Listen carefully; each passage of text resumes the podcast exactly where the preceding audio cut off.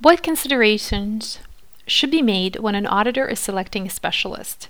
First of all, why would the auditor want to select a specialist?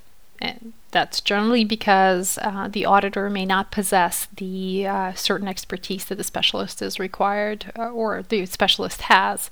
As an example, an auditor may want to select a specialist to perform um, information technology or information security audits because CPAs may not have the expertise necessary to perform in depth, let's say, data integrity or um, um, security system integrity testing.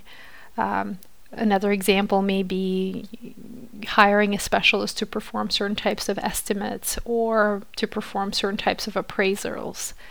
Um, so, when an auditor is hiring such a specialist, the auditor should consider the specialist's professional credentials, their reputation, and if they have any relationship to the client, because the specialist would have to be independent. Um, we would want the same level of independence in a specialist as we would want in ourselves as auditors.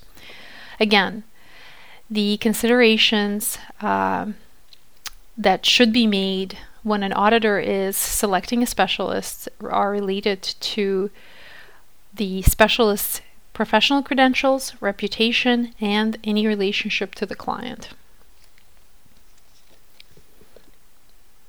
What matters is the auditor required to communicate to those charged with governance.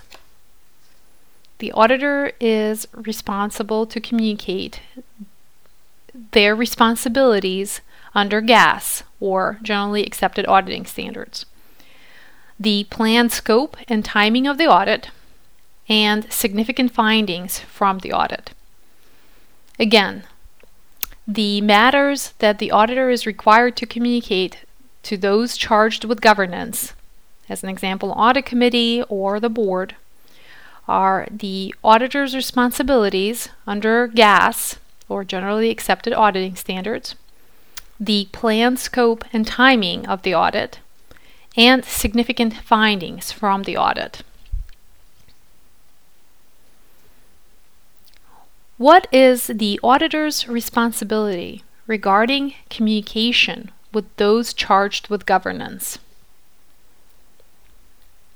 The auditor must communicate to those, those matters that are significant and relevant to the responsibilities of those charged with governance and overseeing the financial reporting process.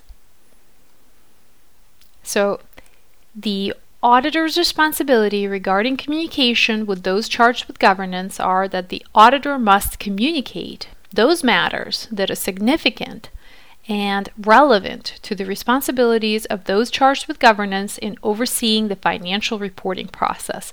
Again, those charged with governance may be the audit committee or the board.